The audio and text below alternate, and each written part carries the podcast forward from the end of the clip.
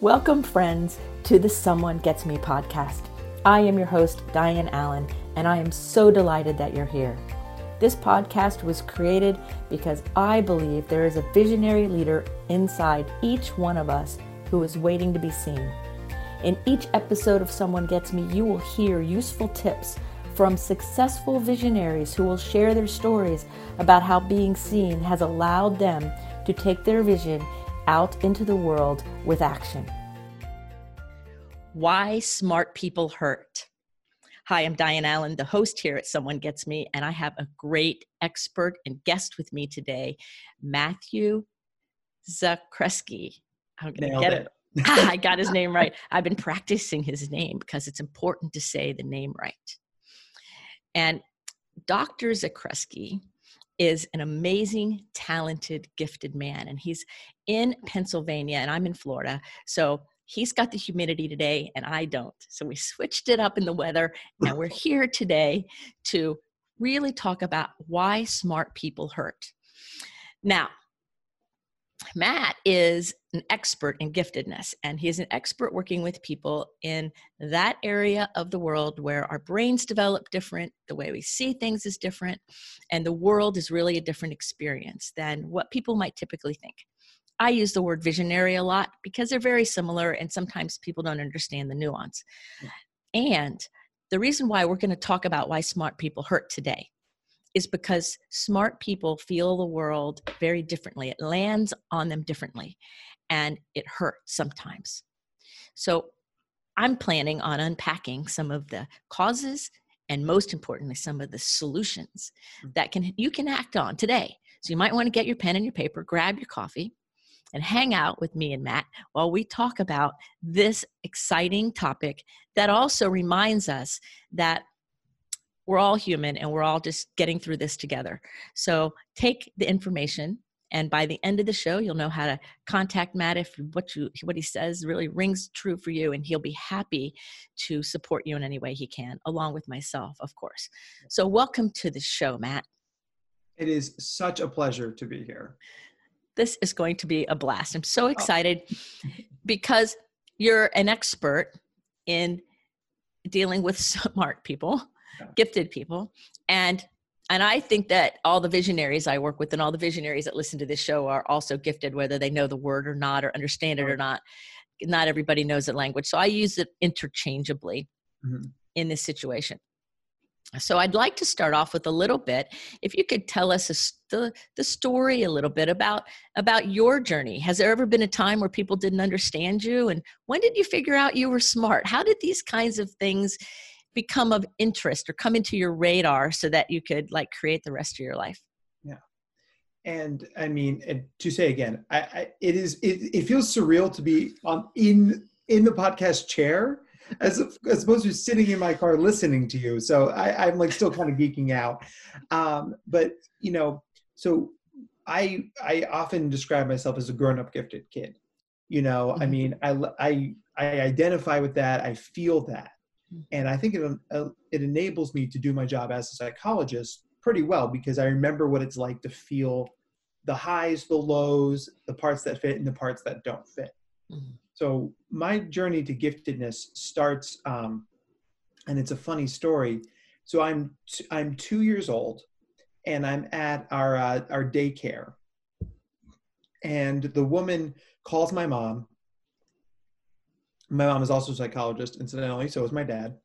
Dr. Skresky, Dr. Skresky. And my mom picks up the phone. Yes, she goes, Matt did something. And my mom, of course, first time parent, immediately. Did he fall down the stairs? Did he drown? Was he attacked by a bear? And she goes, he wrote the word Australia.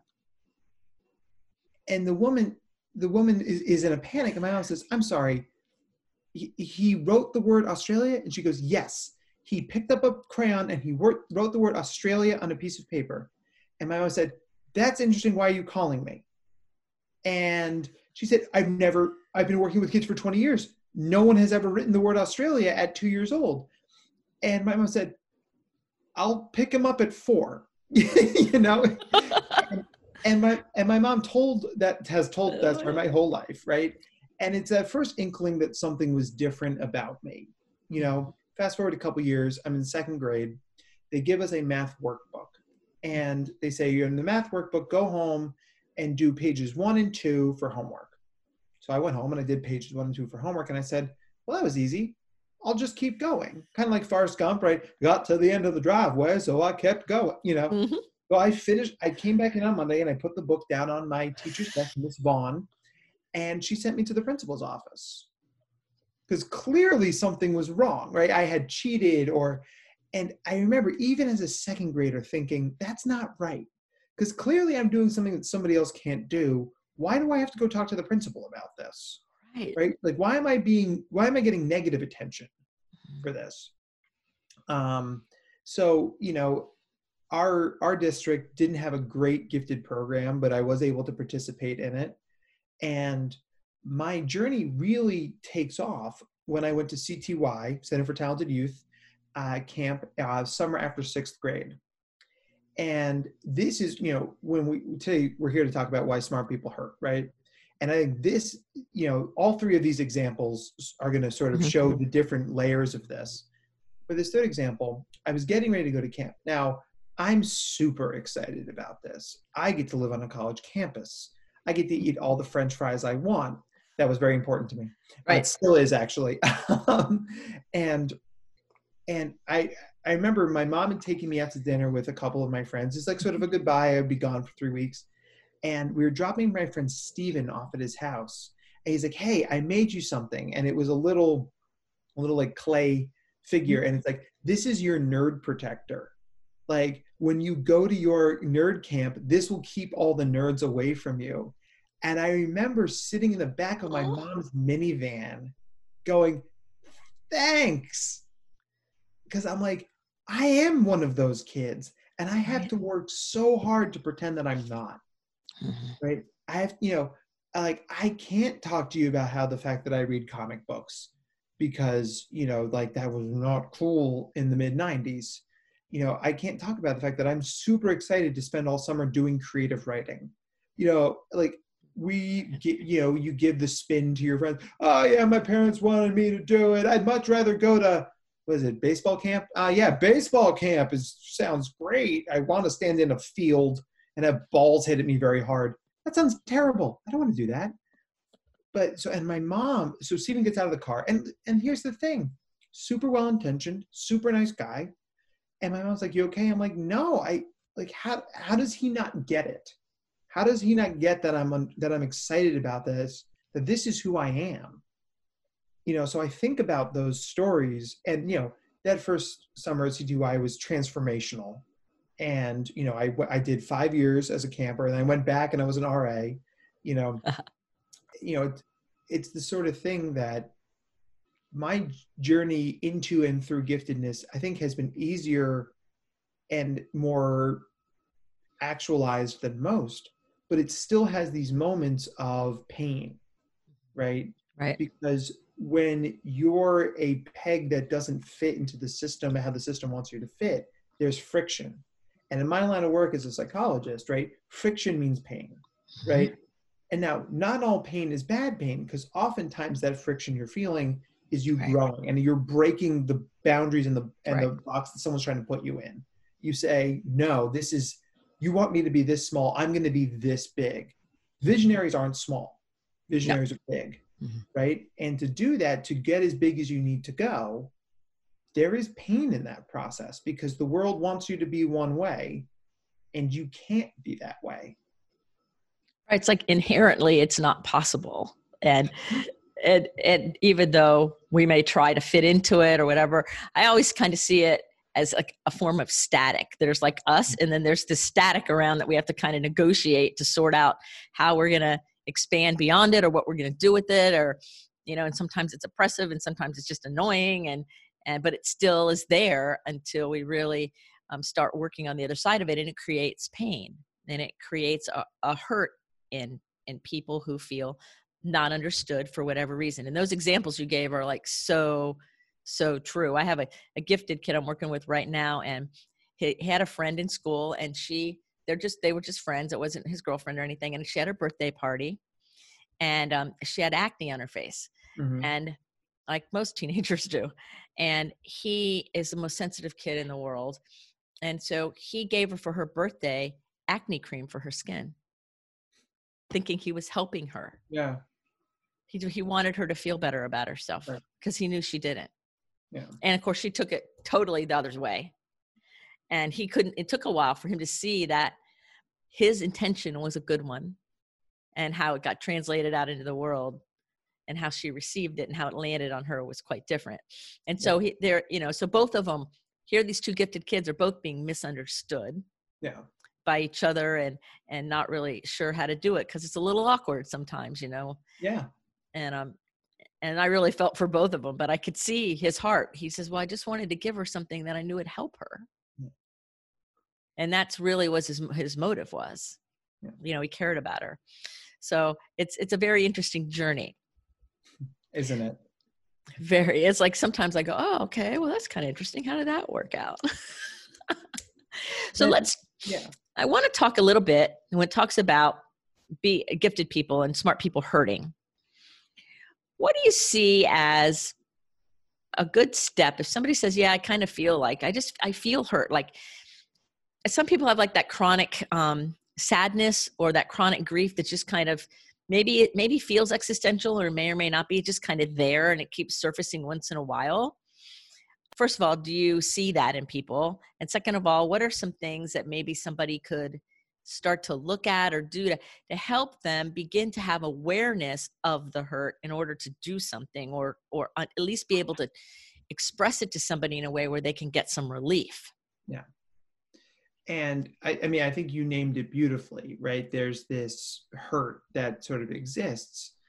And one of the things that I argue a lot is that to be the best version of yourself, you need to be in the best situation possible.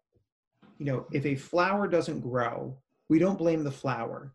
We change the soil, we give it more sunlight, we give it more water, we give it special plant food, right? I don't sit there and yell at my daffodils, why aren't you growing, right? I move them and I protect them from my deer because the deer is just gonna eat everything, right? So gifted people as a rule suffer from what I call the curse of competence. Mm-hmm. Now, I have had many jobs in my life. I have been a lifeguard, a soccer referee. I worked in a video store. For you kids out there, a video store is a place where you used to rent movies. It's a whole thing. That's a different podcast, so we'll talk about that one later. Right, that's a whole different thing. I've worked in a bar. I was a travel agent. I was a researcher. I've drawn cartoons. I've done a lot of different jobs. Mm-hmm. And would you believe it? I was really, really good at all of them mm-hmm. because I am a very smart, empathetic person who figures things out, like a lot of gifted kids are. Right. Right. Mm-hmm. So I wasn't I had no desire to be a soccer referee for the rest of my life, but you better believe I memorized the entire rule book mm-hmm. and knew exactly what the right calls were and got confident enough to make them. And so every job I had became this process of how do I leave this job because they're telling me I'm really good at it and they want me to keep taking on responsibility and do more of it. And I hated it. I was like, this isn't what I want to do. This doesn't feed my soul.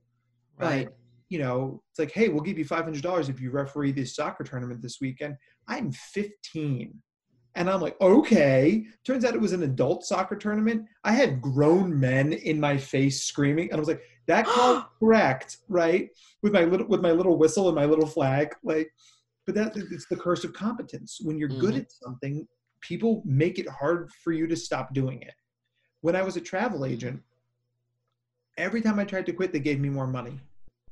And when you're 23 and you've got $200,000 worth of college debt, you say, well, money is good. I will take the money, right? Mm-hmm.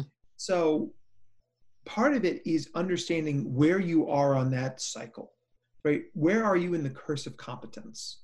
You know, did you find yourself, and it's amazing how many gifted people find themselves in like, oh, I have a couple of master's degrees and I'm like part-time teaching and I have a blog. I'm not really, you know, like you're doing these like hyper-functional things, but one of my clients, he's just said he wants to go and get a second doctorate because he's not really sure if his PhD in biochemical engineering is enough for him. PhD in biochemical engineering. Are you kidding me? There's like, what, 100,000 people in the country who could get that PhD. And he's like, I don't know. So it always comes back to like living your values and what feeds your soul, right? Mm-hmm.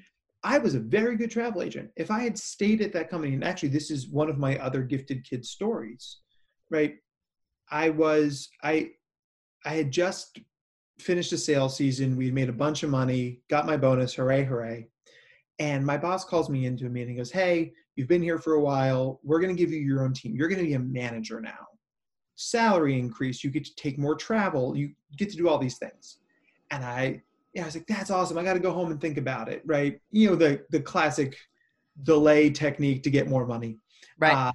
And I went home and I had what you could probably call a quarter life crisis, right? I'm 25, 26. Mm-hmm. And I freaked out because if I took that promotion, I would have been there for the rest of my life. Don't get me wrong. Great company. Loved working for them. I mean, when you're 24 and you're single and there's like, hey, will you go to Greece for a week and check out some hotels for me? Yes, I will do that. Yes. Right? Right. Oh, God. In a minute. I'll leave right now. But I realized like, it wasn't feeding my soul. It was putting money in my pocket and giving me a bunch of stamps on my passport. And those things have so much value. So not discounting, right? One of my therapy rules is and, not but. Mm-hmm. I was making a lot of money, but I wasn't happy. No, I was making a lot of money and I wasn't happy. Yeah. Different thing, right? So I went back in and I quit my job and they said, what? So they offer you a promotion and you go back and quit your job. Nice. They were shocked. Well, and talk about curse of competence, right? He went to his boss and they came to me and said, okay, can you do us a favor? Can you stay on for an extra month? We will pay you a salary for this month and rewrite our training program because we need somebody to do that. And you're really good at your job. And I said, okay. So they paid me, I don't remember. I think it was $4,000 to work there for a month and completely rewrite their sales training program. And I remember saying that casually to someone and they're like, wait, what did they ask you? Like, to me, that was a normal thing because curse of competence. I'm good at it. I understand it. I can communicate it. He's right. Like, when I quit that job, they said, all right, here's a box for your stuff. The end, right? So, So because it's so easy to get stuck on that treadmill, you know, it's hard to leave jobs. But especially in 2020, it is more easy now. It's easier now than it's ever been to find a career in your calling, right? If you want to play Dungeons and Dragons, if you want to do that all day, there are professional Dungeons and Dragons leagues. You could do a podcast. You could do a YouTube channel. You could go to cons. I mean, there are ways to make a living based off our passions that didn't exist 10 years ago, 20 years ago, 30 years ago. Right. And, you know, I have a client I work with, he has a full scholarship to a major university because he's really, really good at Fortnite. Wow. Right? Yeah. Scholarship. Like traditionally for the baseball players, football players, softball players, soccer players, you know, but he is an amazing Fortnite player. So their esports team gave him a full ride to an elite school. So, and I tell people, steer into your passions, right? You know, and it's funny because when I do assessments, right, and I talk to the families I work with, it's almost always the dads. We're like, well, you know, I mean, it's cool. It's cool that he's smart. I'm not saying he shouldn't be smart, but like, wouldn't it be better if he did football? Because I did football, and football was good, right? You have to use the word football a lot, and. Because, you know, and listen, the archetypal high school success story, letter jacket, cheerleader, right? Right. If that's not who you are, if that's who you are, go for it. Play wide receiver. You know, just protect your head. But like, you know, I tell parents, and it's usually dads, I'm like, there are cool kids. There are popular visionary kids in every pocket of every organization. They're the coolest kids in the theater club. They're the coolest kids in marching band. They're the coolest kids in AV. And you're going to find the best versions of those people when you follow your passions, when you follow the things that make you feel best about yourself. So set it up as an experiment. Give a kid 6 months to do a thing they want to do, right? And they're going to end up being happier and more successful doing that thing, and probably make more friends and probably increase their self-esteem by following those threads rather than doing what they're supposed to do. You know, my, you know, my wife often teases me that my life is like a movie. And I think part of it's because I tell stories. I'm good at telling stories. But when I was a freshman in high school, mm-hmm. basketball tryouts and musical theater tryouts were on the same day. Now, I had played basketball all my life. My dad's really good at basketball. And I'm okay. You know, I can do all the things you need to do to play basketball. And if I had gone out for the team, I would have probably played on the freshman team, and I probably would have been called up to junior varsity at some point. I never would have been a star on any team. I'm a grinder when it comes to sports. Mm-hmm. And then, so I'm holding my basketball shoes and I look to my right and there's the musical theater, and that's where my friends were. And I took a deep breath and I ran into the theater and I was like, okay, here I am. And I auditioned, and fun fact about me, I can't sing, terrible singer, but I can act and I can dance. So they took a chance on me, and I came home, and over family dinner, my dad asked me how basketball tryouts went, and I took a deep breath and I said, I went to auditions for the musical. And I'm telling you, I think my life in many ways hinges on this moment, because my dad looked at me and went, cool, how'd that go? Just completely no judgment, no, like, what do you mean? It was, okay, cool, how'd that go? I said, well, I'm in the play and I'm going to be this part in the ensemble, and I'm going to need to buy makeup, and I'm going to need to take dance lessons. And everybody nodded, and we just went about our day. And that was so seminal for me because, you know, 6 months later, at the end of my freshman year, I have a group of friends that became my close friends that got me through high school. Right. I'm still in touch with to this day. And, you know, and then in college, like the theater kids became my close friends there. And I still am engaged in theater now as a grown up. And it's one of those things that I would have been okay playing basketball. I would have made some friends. I would have done fine. But there's a huge difference for a kid between doing fine and doing well. And we want our kids to do well. We want our kids to feel good. And when we don't, that's when gifted people feel pain, because it's this functional capability. It's this curse of competence, right? Mm. I'm good at this, so I should be happy. Mm. I'm not happy. You know, Matt, I tell people a lot that it's not a question about what we can do. It's what are we called to do? And yeah. That's what you're saying. It's the same thing. It's follow the thread of the soul, you know, and what are we called to do? Because you could drop any of us anywhere and we'll be able to do whatever it is we need to do. Mm-hmm. And that's not the point. The point is what's our soul say? What are we called to do? And so as I'm listening to you, and if I was like, if I was an adult person listening to this podcast and listening to you and I right now, and you tell this story, because it's so common, the stories that you're saying, it's so common. And I'm going, yeah, but I'm an adult. You mean I should take like 6 months or so to try to follow my soul? Like if I'm an adult listening to you and I'm going, yeah, but I'm an adult, and I don't even know if I have 6 months, and where do I even start? What would be step one for that person, do you think? So step one is my 1 hour a week rule. So this is the idea, because change is hard, right? And you're the CFO of a company, you're making six figures, and you're like, I can't become a high school dance teacher because, you know, my salary, our like benefits, all the very real questions we have to deal with as adults. Right. So I think, let's not think about where we're going to end up. Let's think about starting. Starting, we add 1 hour a week. Right. So if you want to be a dancer, can you commit to dancing 1 hour a week? It doesn't have to be all at once.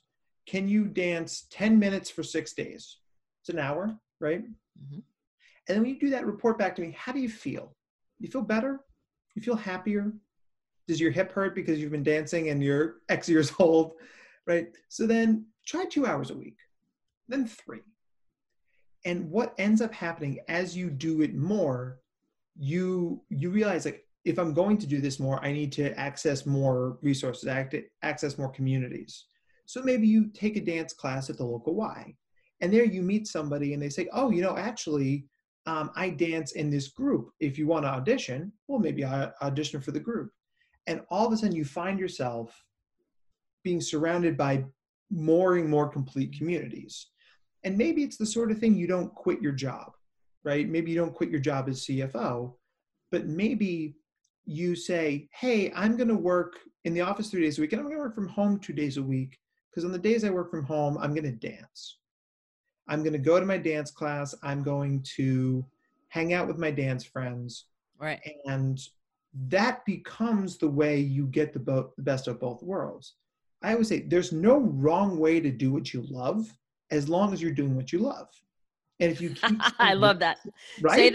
Say that again for everybody. Say that again for everybody. That's a good one. Graphics up, the graphics will put them in post, right? There's no wrong way to do what you love as long as you do what you love. I love that one. You know? That's a great one. It's a great one. And it's you know, one of my favorite things in therapy is it's simple, but it's not easy. The idea is simple, right? Right. But doing it is complicated. I mean, yes. We have mortgages and debt and kids and partners and commutes and right. But the thing is, those things are never going to go away. Those things are always going to be there. Instead of fighting them or waiting for them to stop, right, to then make the change to what we want to do, we say, there they are. I see them. I'm going to turn this direction and focus on what I can do right now. And I'm going to start with 1 hour a week. I love that. I love that 1 hour a week rule, and then like kind of stepping it up, because it, first of all, we can do anything for an hour. Right. And even when we break it up, it makes it easier. And it also, you know, I'm listening to it, I'm like, it also gives everybody a chance to say, is it really what my soul is calling me to do? I might think it's what my soul is calling me to do, but as I start going down that road, I might go, it's kind of fun, but it doesn't have the same feel that I was thinking I might be getting or whatever. And that gives you a chance to pivot or change or refocus without having gone all in, yeah, in something that you may or may not be sure of, and not, you know, shirking all your adult responsibilities because now I'm going this way, you know, which some people do. Right. And so I like that balance a lot. That's a very helpful thing. And it's kind of fun because I'm one of those who I can do both. I'll do the 1 hour rule week, and then the other stuff like this podcast. I had people say, you should do a podcast and share your information. I'm like, okay. Yep. And then I started the podcast. Everybody goes, wow, that was fast. I said, it was a good idea. Yep. I know how to do it. I didn't know I was going to be doing interviews. Somebody asked to be interviewed. I'm like, well, I'll try that. Now I love doing interviews. And as an introverted empath person, it's fun because I get to meet all these neat people, yeah, and talk about things that bring my heart joy. And so it feeds that part of my soul. But I didn't know that was coming. I was just like, oh, that'll be fun. I think I'll do that. But then other stuff, I do the 1 hour rule. So I'm like, oh, I like that plan. That's like really fun. And I think it helps decrease that sadness and that pain, yeah, of feeling disconnected and feeling maybe disenfranchised, is to start, because then you start building that community, right, you know, little by little. So the socially awkward people who are afraid to build the community, like, yeah, I know maybe I should take that dance class, but I'm doing okay at home. I'm not sure I really want to step out.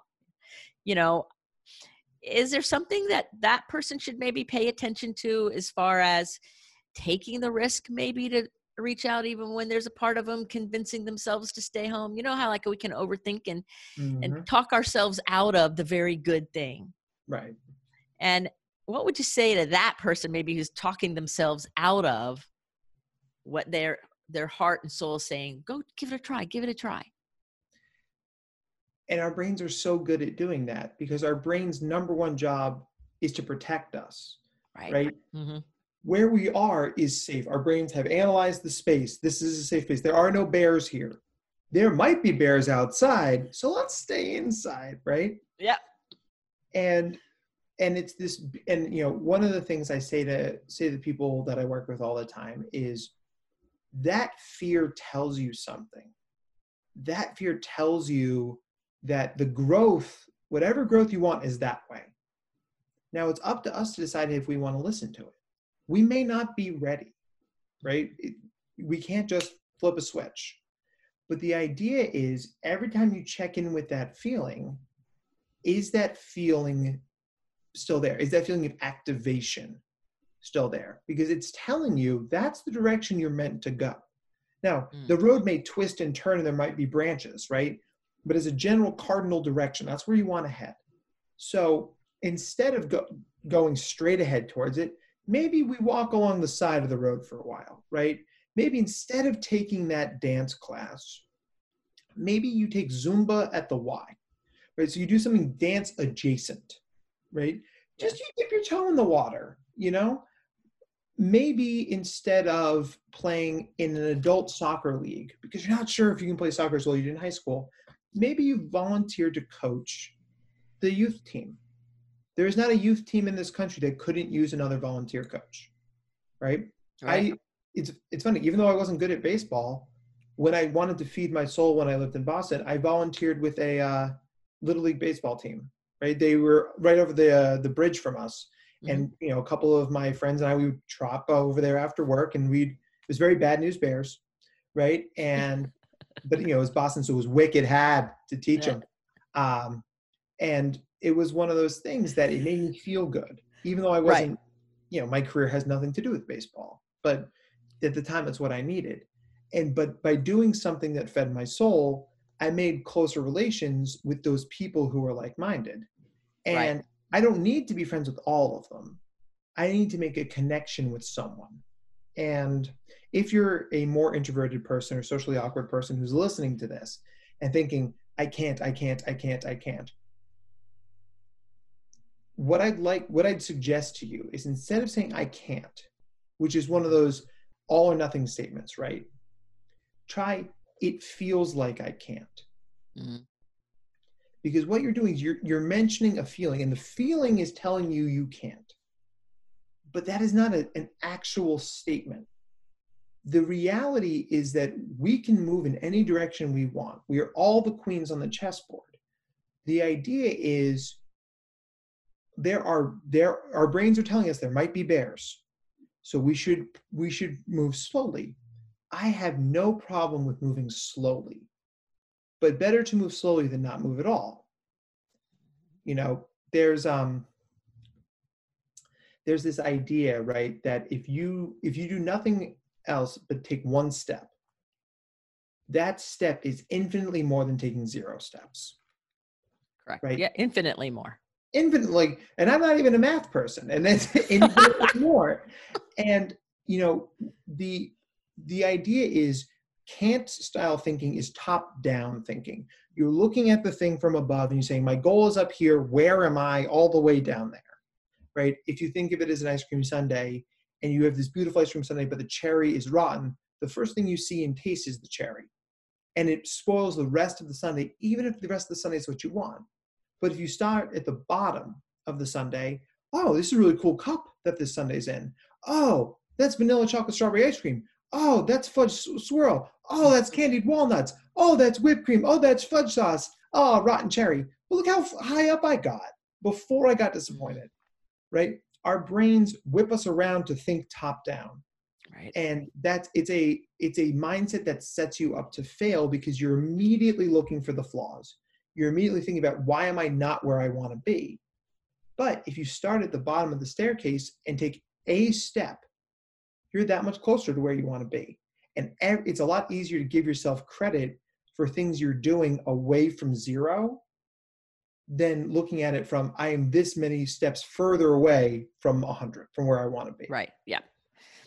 I love that analogy. That it's so useful. And I hear it all the time that I can't do it because it's so big, or I'm not ready to do it, or I have this vision and I don't know how to do it. Well, and I always say it's who you become along the way, you know, just start taking steps in the direction, and our universe will give you feedback on how great you are on course or what's going on or how it's unfolding. But if we don't have some momentum, it's impossible to get good information from the universe on, you know, kind of making our trajectory work in the way that we want to. I love that ice cream sundae, you know, that's a great analogy because it's so true.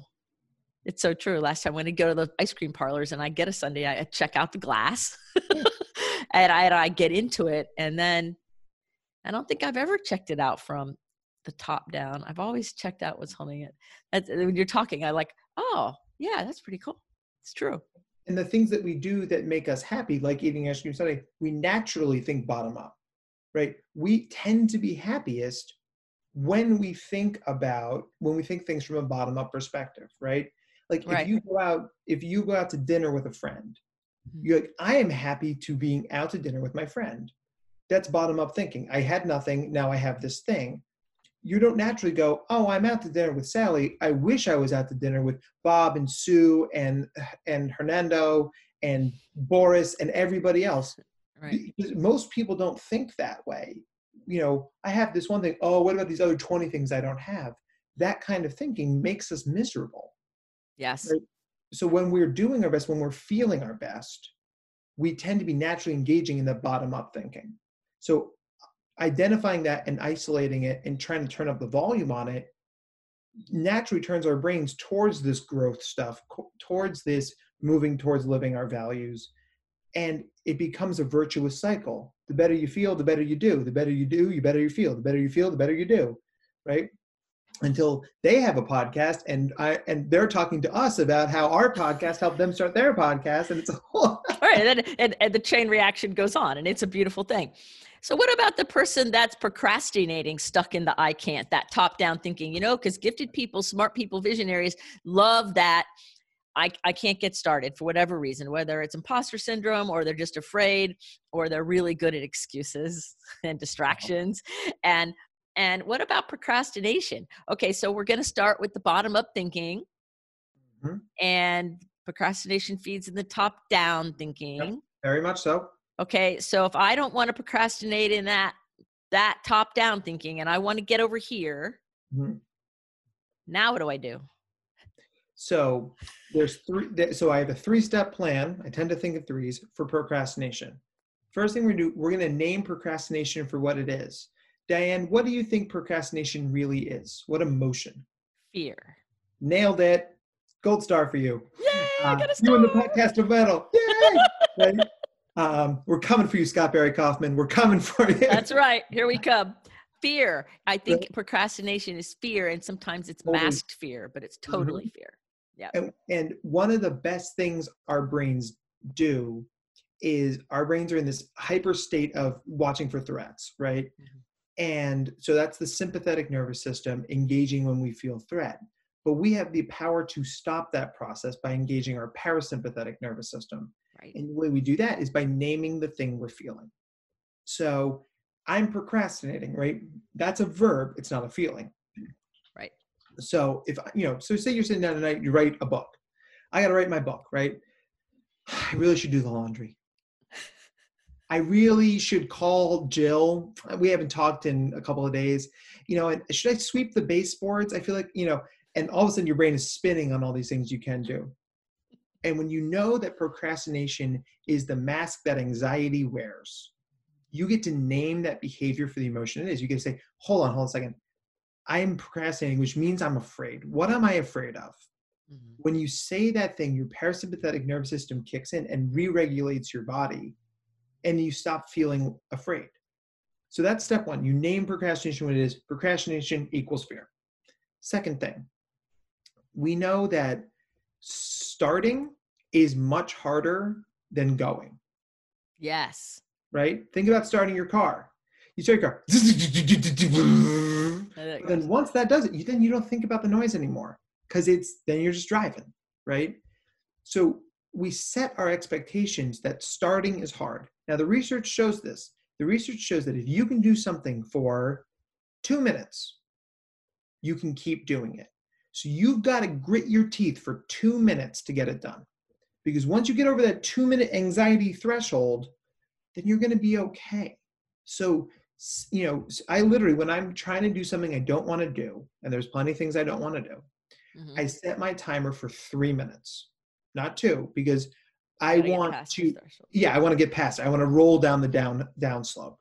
Right. And so if I'm writing and I'm fighting it, I'm like, I don't want to write. And then all of a sudden, ding, ding, ding, ding, and I realize, and I look up and I go, oh, I wrote 2 paragraphs. I'm going to keep going, right? It's the starting that's hard, not the going. And the problem is our brains get so focused on the going, we forget about how hard it is to start. Mm-hmm. And then the third thing is, and this is probably the part that's going to feel best, is reward yourself. When you know, one of the things that, it's funny, I joke about this all the time. I let my kids curse in session if they want to. You know, oftentimes kids can't curse at home or at school. So if they want to say bleep, bleep, bleep, bleep, bleep with me, I'm cool with it. The only word I don't let my kids say is the word should. Because the word should is all the possibility of could. Could is like infinite possibilities. Mm-hmm. But should is the shame plus could. Mm-hmm. So you're beating yourself up for something you haven't done. And that only makes us feel worse and therefore makes it harder to move. I should be on the basketball team. You could be on the basketball team. There are clearly some things that got in your way. You should be running a, you know, I should be running a marathon. You could be running a marathon. Why aren't you? Let's talk about the things that are getting in your way. Don't beat yourself up for something you're not doing. Talk about what's getting in your way. That moves you to a problem-solving mindset that talks about the fear. So the third thing, you know, once we start doing the thing, we reward ourselves. We reward ourselves with, it's a cup of coffee, a glass of wine, sitting on the deck, calling Jill. But the idea is we move outside this tyranny of should, right? Yeah. I should be writing. Well, you could be writing. What's getting in your way, right? Is it that procrastination thing? And since we have our 3-step process to breaking procrastination, name it for anxiety, fight through the first 2 minutes, and then give yourself a retreat for a job well done, you're going to break that should thing because you've moved from I'm beating myself up for not doing this to I realized why I wasn't doing it, and now I am doing it, so now I feel good. So fight the tyranny of shoulds.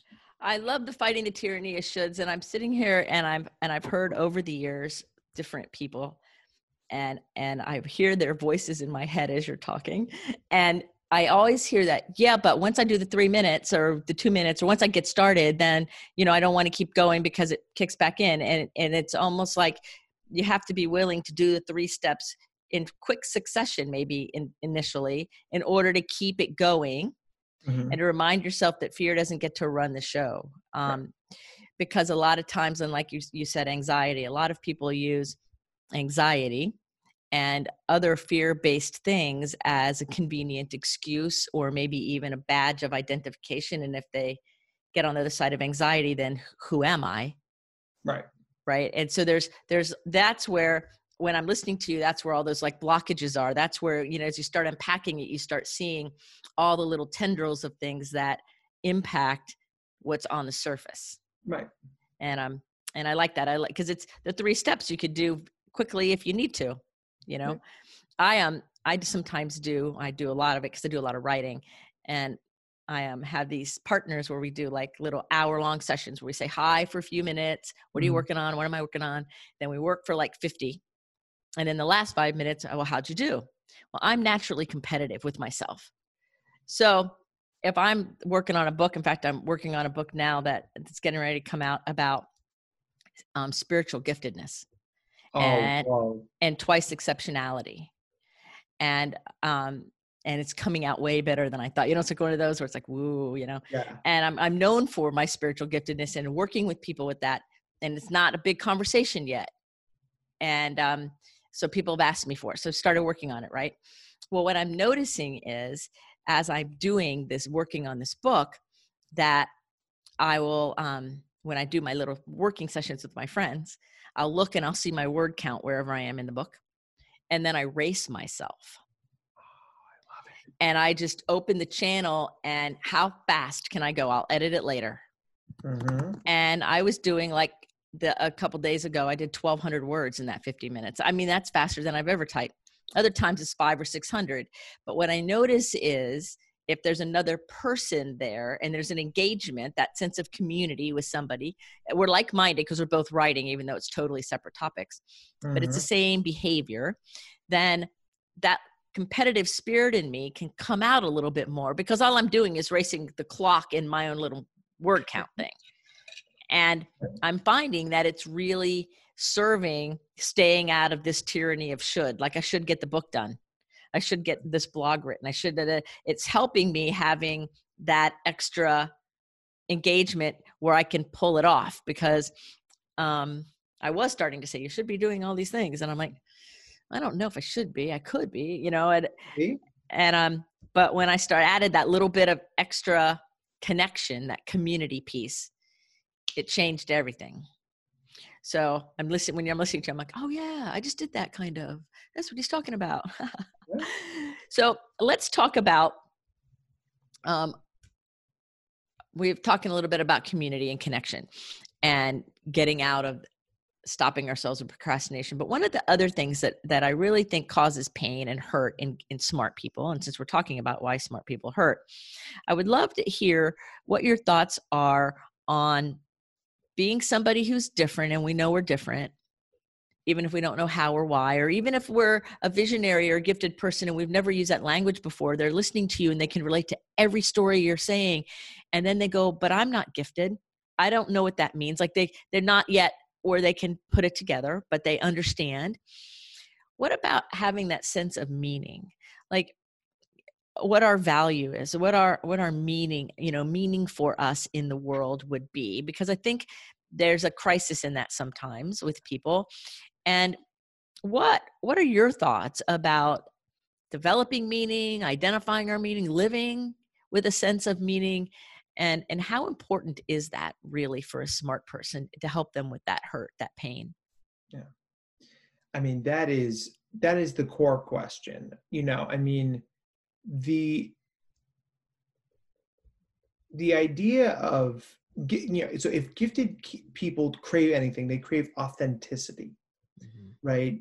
No patience for meaningless small talk, no patience for the nitty gritty details. We're idea people, right? Give me my Fields Medal winning idea that is going to get me on the cover of Mathematics Monthly, not the 17-page application process for the grant I'm going to need to get this research done. It's like, right? So the idea is when we find the things that make our souls sing, that make us happy, we move in those directions, right? And in moving in those directions, we find communities and try to engage in those communities. Now, to engage in a community authentically, right?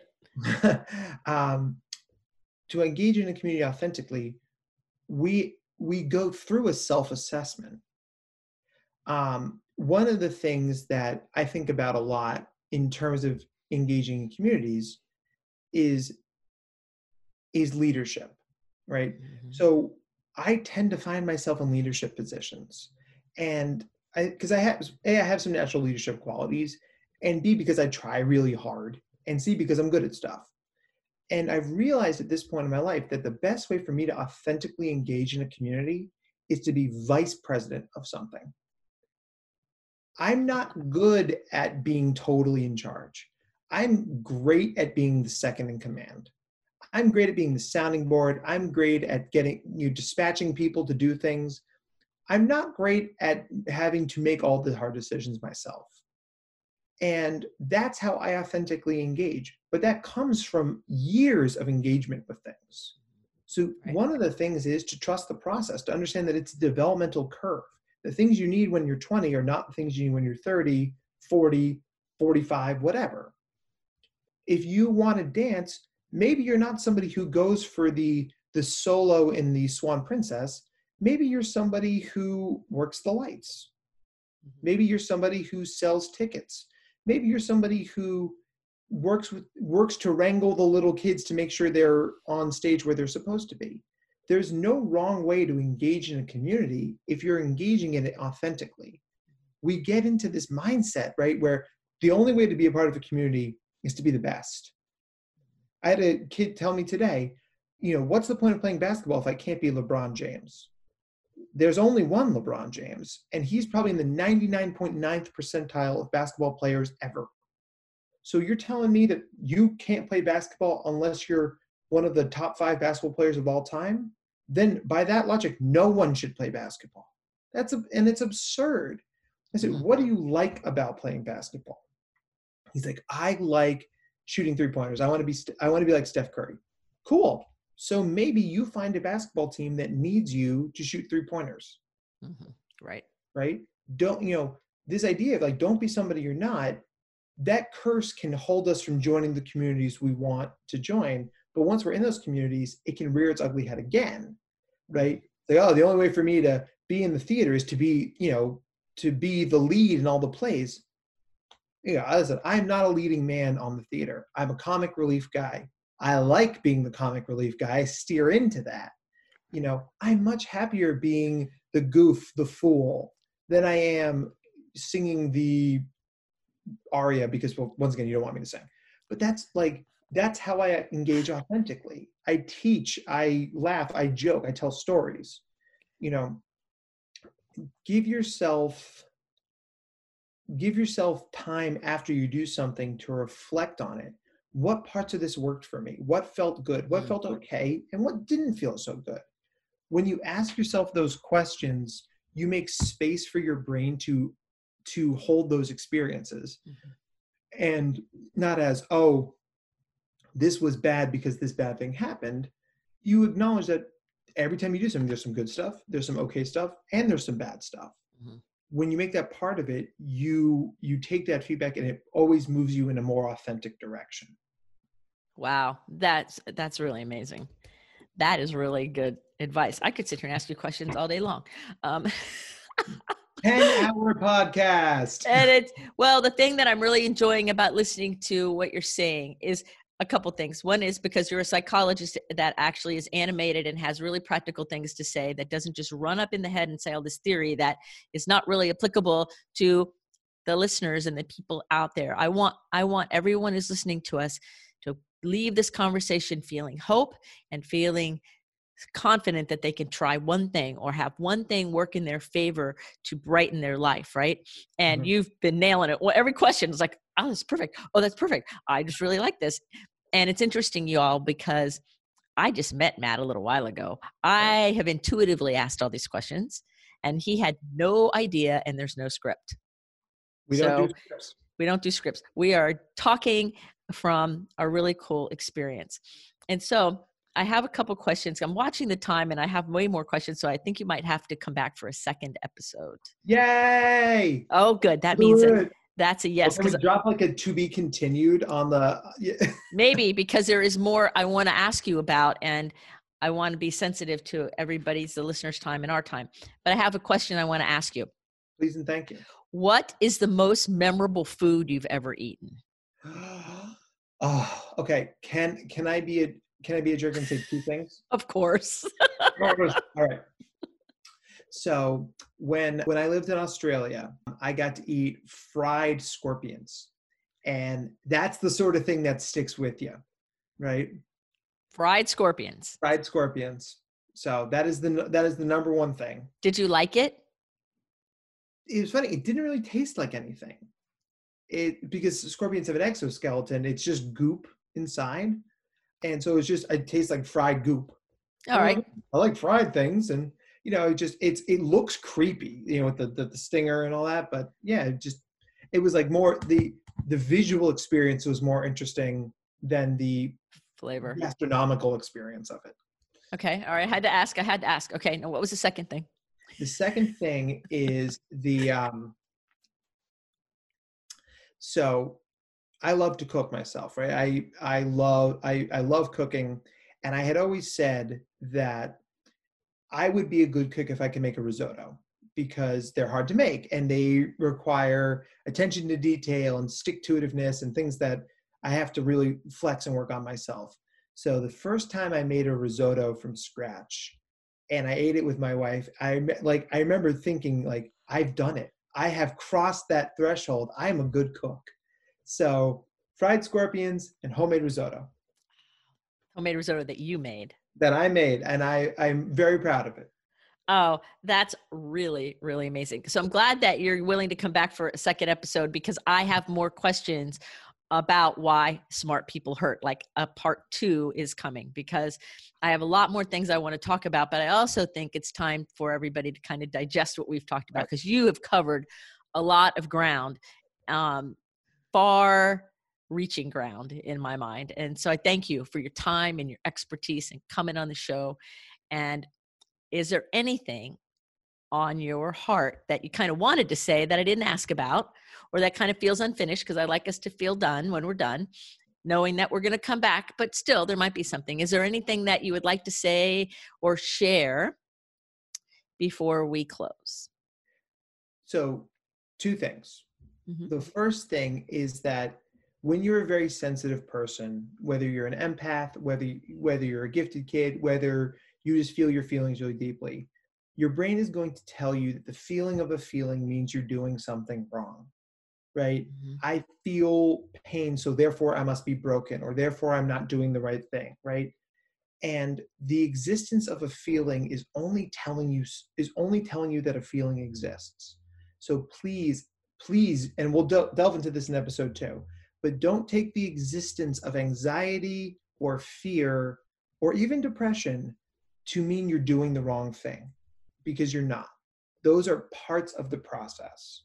You know, if you are standing, if you're listening to this podcast in your car and you are outside the community theater and you are ready to go in there and read To Be Seymour in Little Shop of Horrors, and you're like, I can't do it. I must not be ready because I'm afraid. I'm going to sit here and tell you that the fear is telling you you're ready. Yes. So the existence of the fear doesn't undo your good intentions. And the second thing is, Diane, just to thank you for creating this space for us to sit and talk about awesome, important things. And I mean, like I said before, I've been a fan for a long time. To sit here is so cool. And I can't wait for part 2. Oh, I can't either. And thank you for your kind words. So everybody, you have been listening to Dr. Matt Zakreski. Nailed it. I got it. Oh, yes. And he has been sharing amazing wisdom with us about why smart people hurt. And there's much more to come. I have more questions. Our conversation is so rich and deep because smart people do hurt a lot. And we really want to help all of you, everybody, live their vision and feel hopeful for the future. So Matt, thank you so much for being on the show. Thank you for being part of Someone Gets Me. And in the show notes, everybody, is Matt's website and his Facebook information and his bio. And so connect with him. Let him know you heard him on the show. He'll be happy to reach back out to you. And I watch on Facebook and I see the neat things he posts. And it's really amazing to be inspired by somebody who gets me. So thank you for being on the show. Thank you for having me. Remember, everybody, to put your face to the sun so the shadows fall behind you, because you're a rock star and you're here on purpose with a purpose. So go out there and let your light shine, and remind yourself that with every breath you take, you are beautiful, you are lovable, and you are capable. And we'll see you next time on Someone Gets Me. Be well. Bye. Thank you for listening. I trust you gained some valuable inspiration and information. Please join me and other visionaries in the Someone Gets Me Facebook group. Or for more information on my services and additional episodes, visit someonegetsme.com. Again, thanks for listening.